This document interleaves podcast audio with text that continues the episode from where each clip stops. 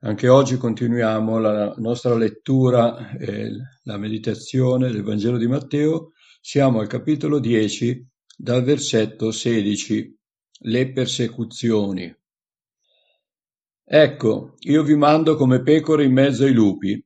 Siate dunque prudenti come i serpenti e semplici come le colombe.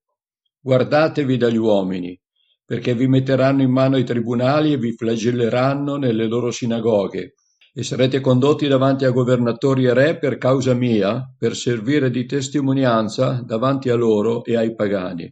Ma quando vi metteranno nelle loro mani, non preoccupatevi di come parlerete o di quello che dovrete dire, perché in quel momento stesso vi sarà dato ciò che dovrete dire, poiché non siete voi che parlate, ma è lo Spirito del Padre vostro che parla in voi.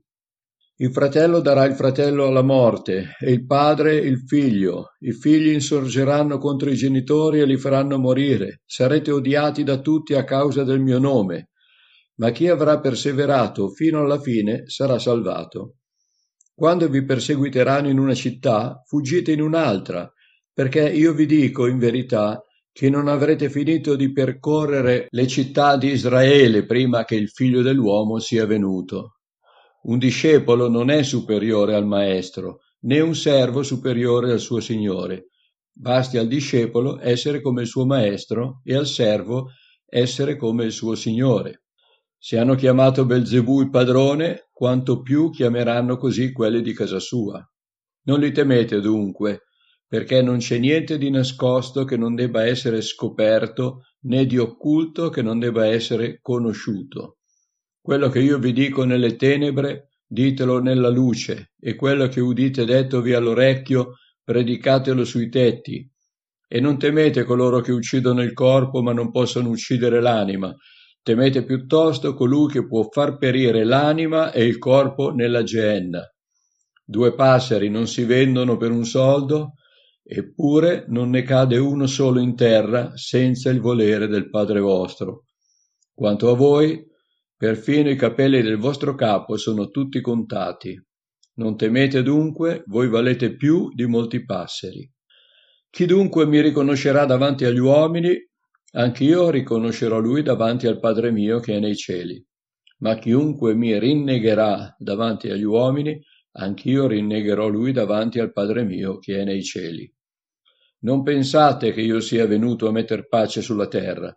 Non sono venuto a metter pace, ma spada, perché son venuto a dividere il figlio da suo padre, la figlia da sua madre, la nuora dalla suocera, e i nemici dell'uomo saranno quelli stessi di casa sua. Chi ama padre o madre più di me non è degno di me, e chi ama figlio o figlia più di me non è degno di me. Chi non prende la sua croce e non viene dietro a me non è degno di me.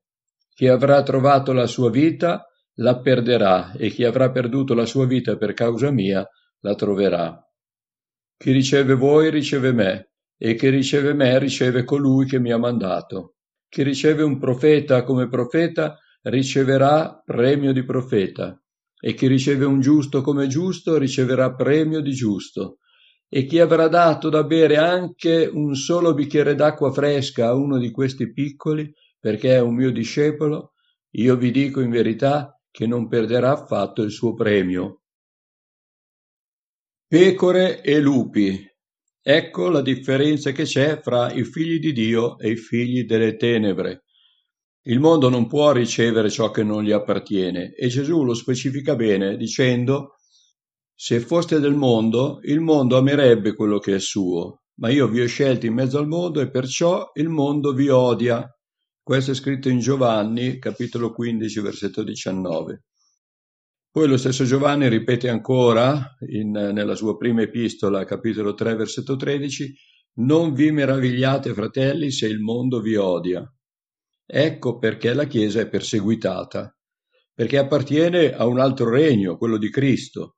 È da notare che è Gesù stesso a mandare i suoi nel mondo, i credenti non si devono nascondere quando si trovano a lottare contro i lupi, ciò fa parte della volontà di Dio.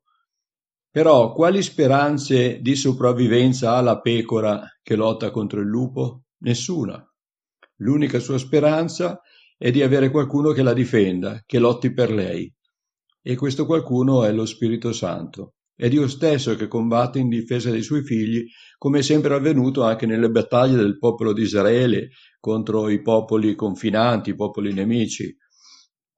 E in Matteo 28, versetto 20, Gesù conferma ai suoi, Ecco io sono con voi fino alla fine dell'età presente.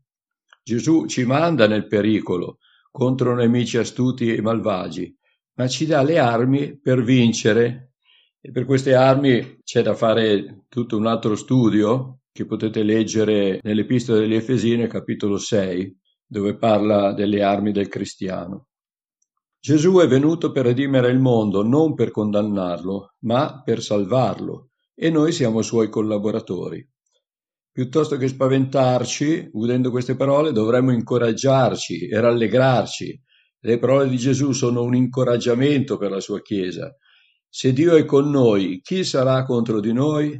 Quale onore Dio riserva ai suoi figli? Il diavolo ci vuole spaventare, ci appare come un lupo famelico. Pietro lo paragona a un leone, quando dice nella sua prima epistola, capitolo 5, versetti 8-11, dice siate sobri, vegliate, il vostro avversario, il diavolo, va attorno come un leone ruggente cercando chi possa divorare Resistetegli stando fermi nella fede, sapendo che le medesime sofferenze affliggono i vostri fratelli sparsi per il mondo. Noi sappiamo che gli apostoli hanno perso la vita per la fede. Pensiamo anche a tutti i martiri nella storia della Chiesa. Possiamo forse paragonarli a pecore che hanno perso la loro battaglia contro i lupi? Assolutamente no perché come abbiamo detto in tante altre occasioni, la nostra vita non è solo fisica, non si consuma in questo breve tratto di eternità, anzi, attraverso la nostra collaborazione con Dio veniamo modellati, perfezionati e resi adatti a regnare con Cristo quando Egli tornerà. Quale buona sorte ci è capitata. Dio usa i suoi figli per rendere testimonianza al mondo. Chi porterà la parola di Dio ai politici, ai magistrati o a quante altre persone che per rango sono normalmente irraggiungibili? Dio vuole salvare anche loro. Pertanto incoraggiamoci con queste parole. Quando saremo giudicati, non solo nei tribunali, ma anche da amici e parenti, lo Spirito Santo in noi parlerà a nostra difesa e testimonierà della grazia che Dio vuole elargire a tutti. Il messaggio del Vangelo si è sparso in tutto il mondo grazie alla persecuzione. I discepoli perseguitati fuggivano in altre città dove continuavano a testimoniare della grazia di Gesù. Fuggivano, ma non si nascondevano. E ancora oggi questo lavoro continua, non è terminato. Finirà il giorno in cui Gesù tornerà, allora terminerà quest'epoca di grazia e chi sarà rimasto fuori lo sarà per sempre. Quindi, quando saremo accusati, derisi o denigrati, non scoraggiamoci, perché hanno trattato così anche Gesù. Possa quindi la persecuzione essere uno sprone, un incoraggiamento a proseguire la nostra guerra spirituale. Nei versi da 28 a 31 Gesù ci incoraggia ancora con altre parole e dice e non temete coloro che uccidono il corpo, ma non possono uccidere l'anima. Temete piuttosto colui che può far perire l'anima e il corpo nella geenna. Due passeri non si vendono per un soldo, eppure non ne cade uno solo in terra senza il volere del Padre vostro. Quanto a voi, perfino i capelli del vostro capo sono tutti contati. Non temete dunque, voi valete più di molti passeri. Anche noi quindi come i passeri possiamo essere atterrati, ma tutto ciò che accade in terra e nel cielo è nella volontà e sotto il controllo di Dio. Voglio specificare che chi può far perire l'anima e il corpo nella geenna non è il diavolo, ma Dio. Gli uomini nemici della fede possono uccidere il corpo, ma non l'anima. Invece Dio può far perire nella geenna entrambi. Al verso 32 Gesù fa una dichiarazione che deve essere la guida della nostra vita, ci chiede fedeltà nella testimonianza. Interrompere la nostra testimonianza per paura o per vergogna, per il timore di essere anche solo derisi, equivale a rinnegare Cristo. Durante tutta la mia vita di fede ho conosciuto credenti che in chiesa sembravano i più santi e fuori, in pubblico, si vergognavano anche solo di salutare con il consueto saluto cristiano pace. Con questo atteggiamento dimostravano di vergognarsi di Cristo. Dio rimane fedele anche se siamo infedeli, ma ci rinnegherà se noi lo rinnegheremo con il nostro comportamento, non solo con le parole. Impegniamoci quindi ad essere credenti veri, non di facciata. Fortifichiamoci nella fede con gli incoraggiamenti della parola di Dio e combattiamo ogni giorno il nostro combattimento non contro le persone, ma contro le forze spirituali nemiche che dominano il mondo, sono quelle che muovono le persone che la nostra visione sia quella di strappare anime al diavolo per portarle a Cristo e alla vita eterna. Nel versetto 37 Gesù ci fa capire quali sono le priorità che dobbiamo stabilire nei nostri affetti e dice chi ama padre o madre più di me non è degno di me, chi ama figlio o figlia più di me non è degno di me. Mettendo Cristo al primo posto, non abbassiamo il valore del nostro amore per il coniuge, per i figli, per i genitori. Anzi, mettendo Cristo al primo posto, possiamo avere la garanzia che il nostro amore per loro è quello vero, è quello giusto. Quindi, anche in questo caso, anche in questo caso la nostra testimonianza cristiana deve essere tenuta alta e tenere al primo posto nel nostro cuore Gesù. Nei versi da 34 a 39 sembra esserci una contraddizione con altri versetti dove Gesù è definito principe di pace e dove Gesù stesso dice io vi do la mia pace, non vi do come il mondo dà, eccetera, eccetera.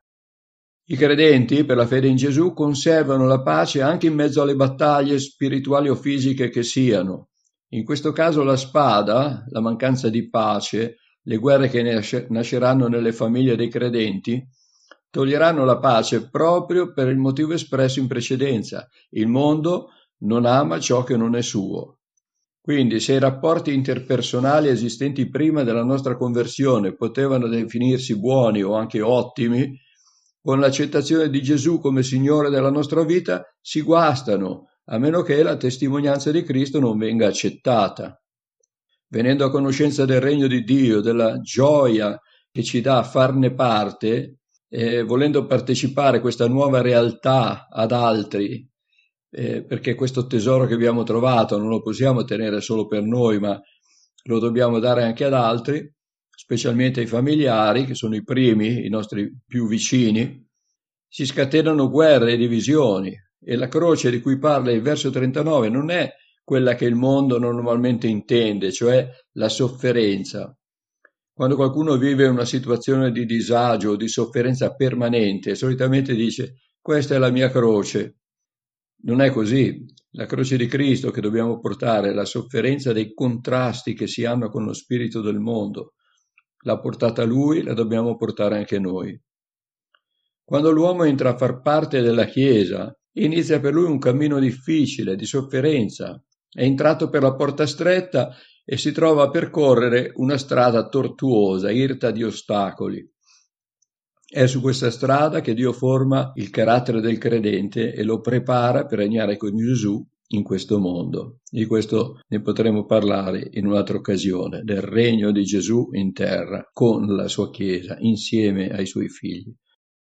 Il verso 39 dice chiaramente che chi per vergogna o per paura avrà rifiutato di portare alta la bandiera della fede per salvarsi la vita, o nel nostro caso più vicino, più realistico, la reputazione di fronte al mondo. Noi dobbiamo difendere la nostra reputazione, sì, ma non a scapito della nostra testimonianza.